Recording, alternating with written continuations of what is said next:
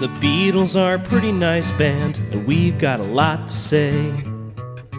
The Beatles are a pretty nice band, talk about 'em day after day. But we also love the outfield a lot, so are these songs better than your love? The Beatles are a pretty nice band, someday we'll judge if they're fine, oh yeah, someday we'll judge if they're fine. Savoy truffle. Or Eric doesn't go to the dentist. It's nice to hear George having fun, letting his hair down, ragging on his friend who is definitely not going to steal his wife. Nope. Love the dirty guitar sound uh, melding with the dirty brass. It's a precursor to the livelier moments of All Things Must Pass, I would say. Uh, this is an example of why it's good the Beatles made a double album. Like, if the White Album was just one record, this song wouldn't have made it. And George probably would have given it to Jackie Lomax or whomever. Yeah, you're you're totally right. Like if this was a single album, this would have been probably cuspy. I don't know. I could see a world where it's on it, but you know, easily see it off. Well, he would have definitely had Gently Weeps on it and. Uh, right. I'm trying. But what would be his other song? long I, I would think long long long but if, if it was up to Mm. him but it that, it wouldn't be up to him necessarily Probably not.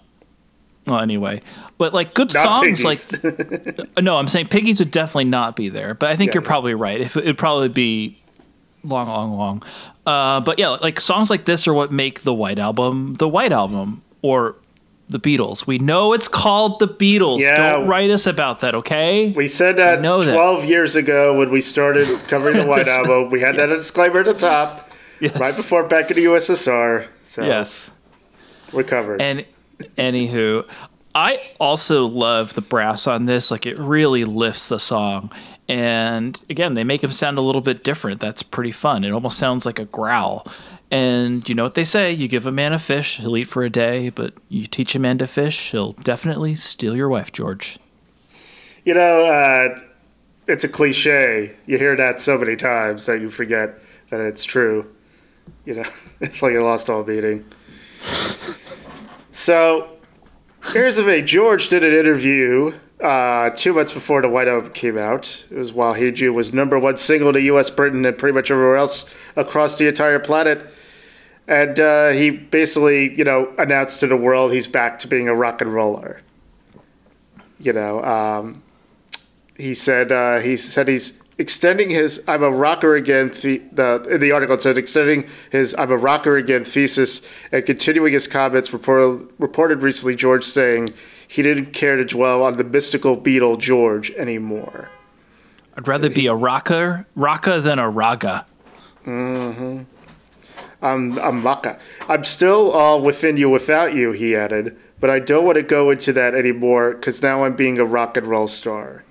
The So crooked you want to be a rock and roll star? So you want to be a rock and roll star? Listen, welcome to the Bird's Nest. Uh, Back to Cross Talk. the crooked grin broke into a crooked smile. A lighthearted song written by George Savoy Truffle was inspired by his friend Eric Clapton's gluttonous love of chocolate. and George not of vaccines. Sorry. There's too much to make fun of here. I, apo- I apologize. I heard a terrible, terrible, terrible Eric Clapton joke Oh, please go. Improv for Humans. No, I don't think on Improv for Humans, and um, it was John Gabris, and uh, he he said he made a he's like, uh, oh yeah, uh, Eric Clapton is anti-vax, and he's anti-locking uh, your high-rise window. Oh, yeah. ah, yeah, yeah. Jesus Christ. Yeah, yeah, yeah. He went there. So George said in 1977, Savoy Truffle on the White Owl was written for Eric. He's got this real sweet tooth, and he just had his mouth worked on. His dentist said he was through with candy. So as a tribute, I wrote, You'll have to have them all pulled out after the Savoy Truffle. The truffle was some kind of sweet, just like all the rest cream tangerine, ginger sling, just candy, to tease Eric. Uh, in his autobiography, I Me Mine, Harrison explained that the song was inspired by a box of Mackintosh's Good News chocolates. Many of the lines came directly from the varieties of chocolate in the boxes, although cherry cream and coconut fudge were Harrison's own inventions. I'm sure they later became actual types of candy. With its reference to Obla Di Obla Da, Savoy Truffle was one of two White Album songs to refer to different Beatles tracks, the other being Glass Onion, of course. Further inspiration came from Apple's press officer Derek Taylor, who suggested to Harrison the name of a 1968 film, You Are What You Eat. The Beatles, minus John Lennon, who didn't play on the song, hmm, began recording Savoy Truffle on October 3rd, 1968, so that's two days after Honey Pie. They didn't try it in studios again. They recorded a basic track of lead guitar, bass, and drums in one take, although it is likely a number of rehearsals had previously been recorded and wiped. I guess at Trident they wiped them. Well, Two days later, also in Trident, George Harrison taped his lead vocals, and October 11th, the saxophone overdub was recorded at Abbey Road. This was arranged and scored by George Martin's assistant Chris Thomas. I must say that I found it a real chore, he told Beatles historian Mark Lewisohn. Uh, and he goes on to say, The session men were playing really well. There's nothing like a good brass section letting rip, and it sounded fantastic. But having got this really nice sound, George turned to Ken Scott and said, Right, I want to distort it. So I had to plug up two high gain amplifiers, which overloaded and deliberately introduced a lot of distortion, completely tearing the sound to pieces and making it dirty. The musicians came up to the control room to listen to a playback, and George said to them, Before you listen, I've got to apologize for what I've done to your beautiful sound. Please forgive me, but it's the way I want it. I don't think they particularly enjoyed hearing their magnificent sound screwed up quite so much, but they realized that this is what George wanted, and that it was their job to provide it. And that was actually for Brian Gibson, that engineer. Never heard of that one. And uh, Ken Scott uh, was recorded as saying, when we were mixing it, George Martin walks into the control room and says, uh, Isn't it a bit bright? Isn't it a bit toppy? And George just turns around to him and says, Yeah, and I like it. AB, I like it. The Beatles were like the kids that have just left home and the parents aren't looking after them anymore. So I will say Harrison was at least polite to those brass musicians. Like, okay, I'm sorry, but uh, you know, I really yeah. Well, he's also I feel like he's the one who's worked the most with like well, maybe not. I'm gonna say my point anyway. He's worked a lot with session musicians, with like especially with the sitar stuff. Like he had like whole orchestras of these people, so he's used to used to playing with others, and you know he's good with play. He's good. He's he's good playing with others. Um, no, yeah, he started he started to produce records at this time, and right, yes, and you know it's just a comparison to Paul, who we learned would make musicians wait hours while he figured out what exactly he fucking wanted. Wanted, yeah. yeah. And John, who would just abuse the shit out of you. He'd really dress you down, yeah. Yeah, I mean, what he said. What, what did he say to? Um, gosh, uh, Geoff Emerick. He said Geoff uh, the yeah, mili- uh, w- sometime oh, no, in the military would have done you good. Yeah, like a week in the military would have done you good. Yeah. Oh, Savoy Truffle was completed at Abbey Road on October 14th. A second electric guitar, organ, and tambourine were added. Ringo was not present. He flew to Sardinia early that morning for a two week holiday with his family. Mixing on Savoy Truffle was also completed on October 14th, after which George Harrison left for Los Angeles to produce Jackie Lomax's album, Is This What You Want? so that's a very George uh, album title, I would say. The stereo mono mixes of the song differ in their editing of the lead guitar parts. The mono version omits the organ over the third verse. Over the second bridge, Harrison adopted Taylor's suggestion to read, You know that what you eat you are. In the same section, a subsequent line names the track oh Obla Di Obla oh Da, a Paul McCartney composition that would also appear on the White Album. In this way, Savoy Truffle continued a tradition initiated by John Lennon a year ago year prior, particularly his lyrics to I Am the Walrus, whereby the Beatles deliberately quoted from the previous songs.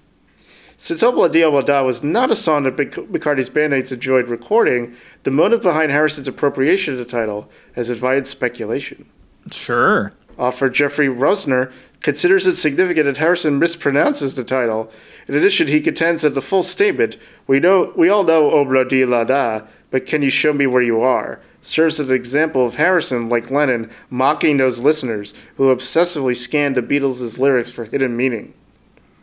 Music journalist Robert Fontenot interprets the lines as an expression of distaste for Obla Obla da, since Harrison and Lennon were openly critical of McCartney's composition. But does the rhyme work better or like the metering work better? I'm trying to like think of it in my head now. And I think when he sings "Show Me What You Are," I, f- I figured he was singing about Paul, if anything. Who oh, interesting point. Slam. Diss uh, track.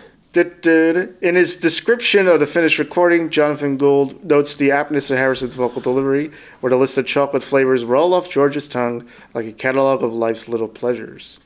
He also comments on the effectiveness of Harrison's guitar solo, which, third to the lyrics' warnings regarding tooth decay, is pitched to the register of a dentist's drill. And he likes it. And I like it. I like it. I like it. I like it. I'm 50. Uh, Ella Fitzgerald on her 1969 album Ella covered the song. Jason Greene of Pitchfork cites her jazzy spin on the track as an example of how Harrison's songwriting appealed to soul jazz artists and invited fresh interpretations. It's a good cover.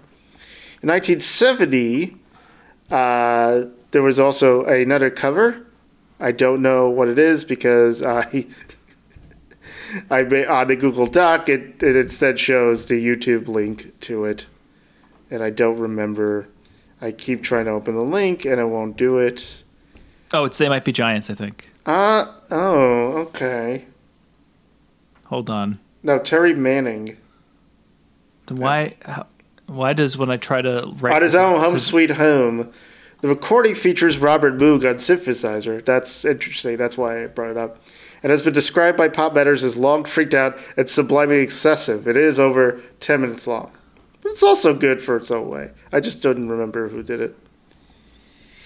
Uh, along with a sample of the Beatles' Glass Onion, the song was matched with Jay Z's encore for a track on Danger Mouse's The Grey album in 2004, creating what Spin Magazine's reviewer termed a psychedelic Stax jam. For Beatles' 2006 remix of Love, the track's horn parts were mixed into Drive My Car. Dhani Harrison performed Satellite Truffle at the George Fest tribute concert held at the Fonda Theater in Los Angeles on September 28, 2014. I have a question, though. Yes, you do. Go ahead. Did Phish cover it? Yes, I just don't bring it up anymore. we all know Phish covered it on volume 13. Sorry. I do bring it up for Revolution 9 because I was curious if the, how they did it. Uh, we'll yeah. get to that. It's Lo- shorter.